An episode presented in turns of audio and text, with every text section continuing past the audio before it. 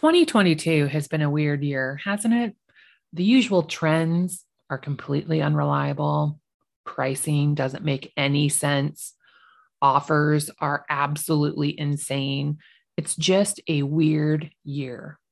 So, naturally, when the breakneck speed of the market comes to a screeching halt, that feels weird too. And maybe it's not a screeching halt, but when the breakneck speed slows down, it's almost like we don't know what to do with ourselves, isn't it? I've been in real estate for so long that I can remember when listings were on the market for 60 days before you could expect an offer, sometimes even longer. Having a listing on market for 10 days and being worried about it seems a bit ridiculous, but that's 2022 for you. Whether or not you've already experienced your listings being on market for a little bit longer than the normal day or two or a couple of days for an offer review period, we should consider being prepared for the situation where our listings are on the market for a little while.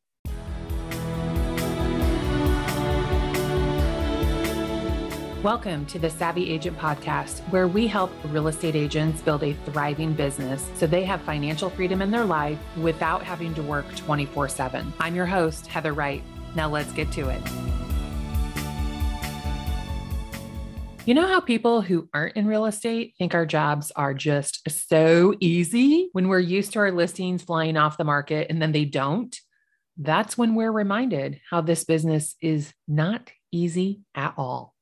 So, what should you do when your listing doesn't sell? All of a sudden, the easy is over and the work begins. What are you going to do? Well, I've got some ideas for you. So, my first tip here is to prepare your sellers in advance. I stopped trying to predict the future a long time ago. I mean, is there anything that makes you feel like a bigger failure than not being omniscient, not knowing what the future is actually going to hold? I mean, it's one thing to predict trends and to give your opinion on what you think might happen, but how you set your seller's expectations is going to make a big difference for the amount of pressure that you get from them if the listing doesn't sell right away. So, when I meet with a seller, we talk about the market value where I think that their house will sell. Granted, I don't know what the future holds, so that may or may not be the right price. I also have a tendency to list my listings on the high side of market value. Let's push the market and see what we can get. And that has worked for me in my market. It may or may not work for you in your market. And I explained to the seller, this is what our plan is going to be. So maybe we're going to do an offer review period and we'll list it on Friday, we'll review offers on Sunday. But what if we don't get any offers? So we talk about that. We talk about the ideal situation and the worst case scenario, and we talk about everything in between. And what is the worst case scenario? The worst case scenario is well, if we don't get any calls and we don't get any showings, the market is rejecting us at the price that we have offered the listing at because the value of the home doesn't match the price.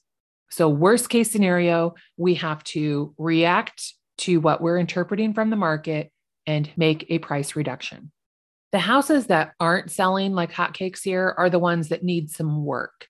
But when you price them on the high end of the market, of course, the investors aren't really interested in that. So it does take a little bit extra time to find the right person for a property that is at a premium price and perhaps not at premium condition.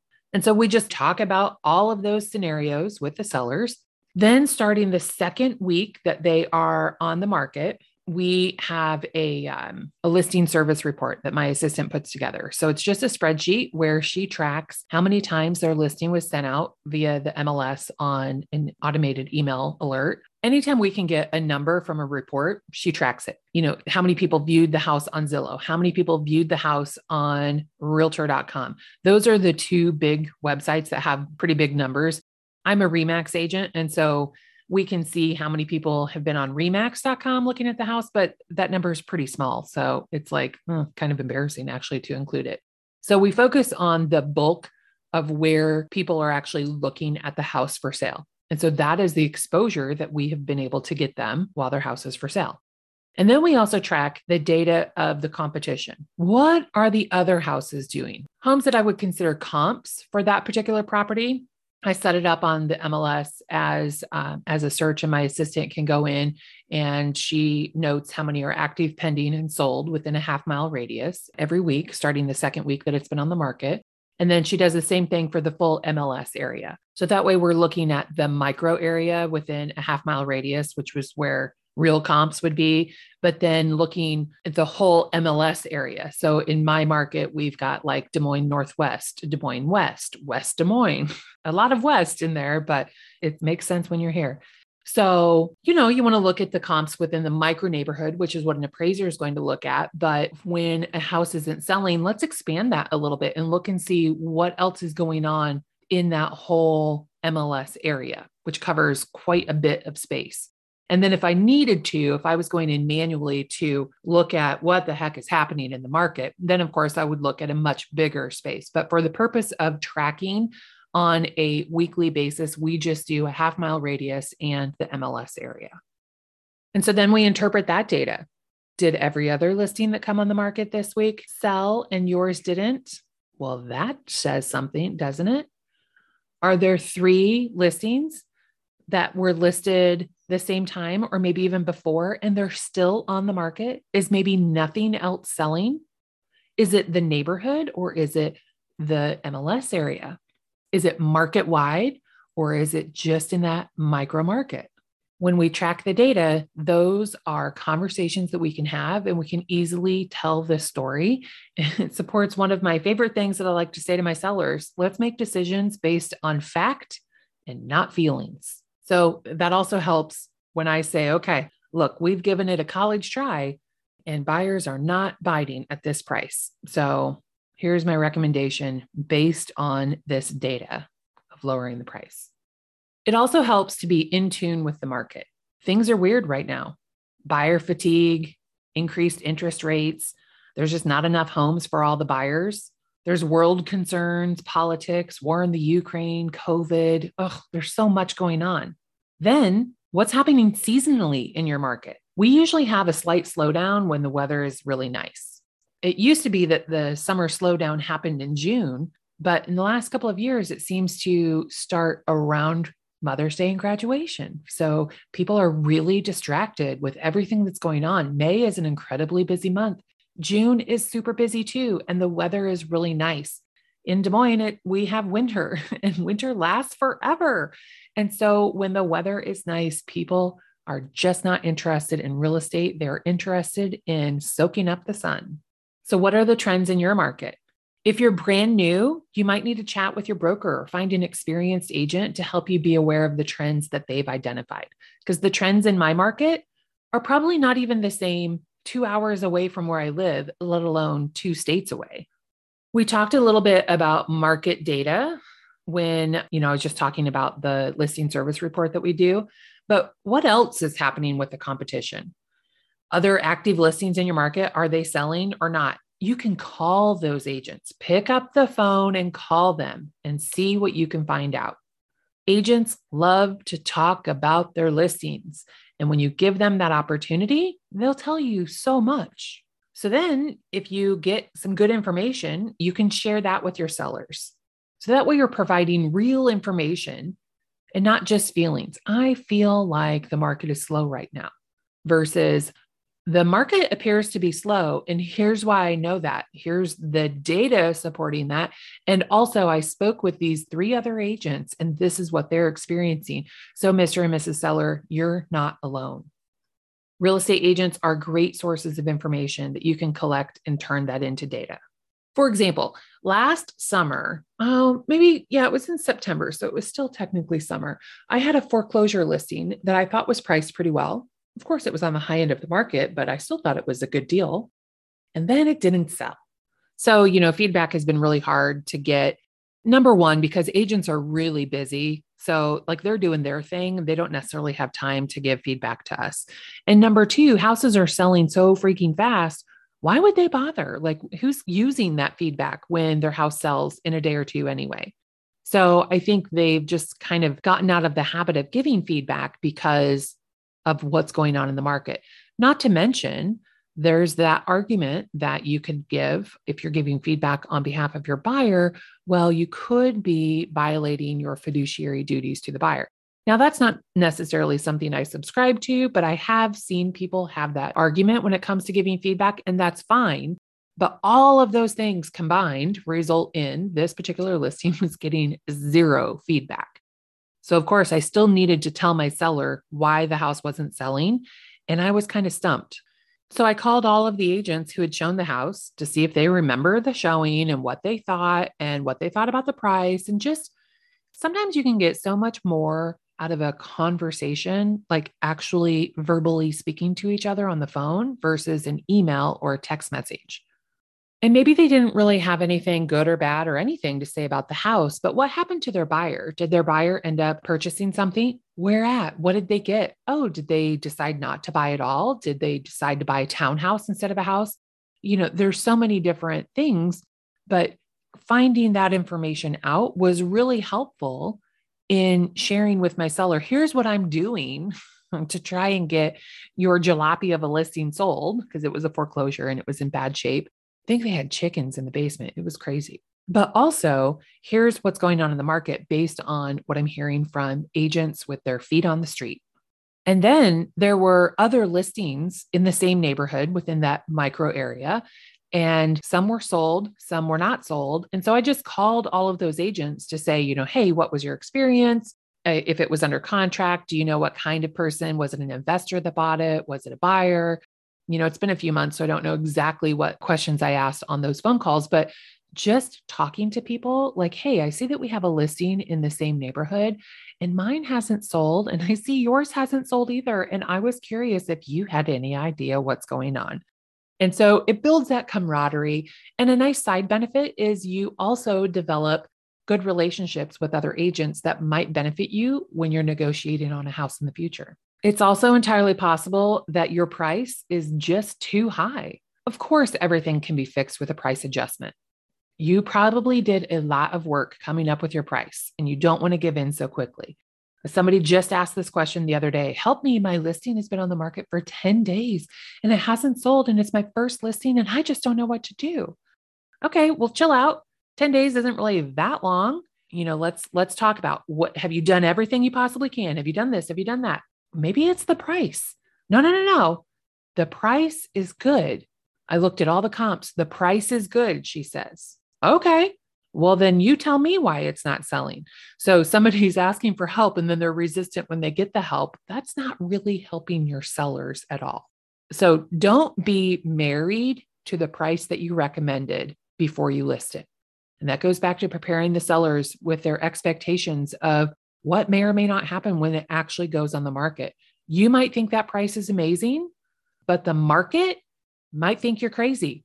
The market might not see the same value that you do. There's three reasons a house will or won't sell. So you've got your location, which you can't change.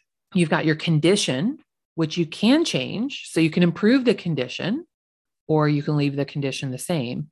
And then you've got your price. And if the location or the condition is not at a premium, well, that probably should be reflected in the price.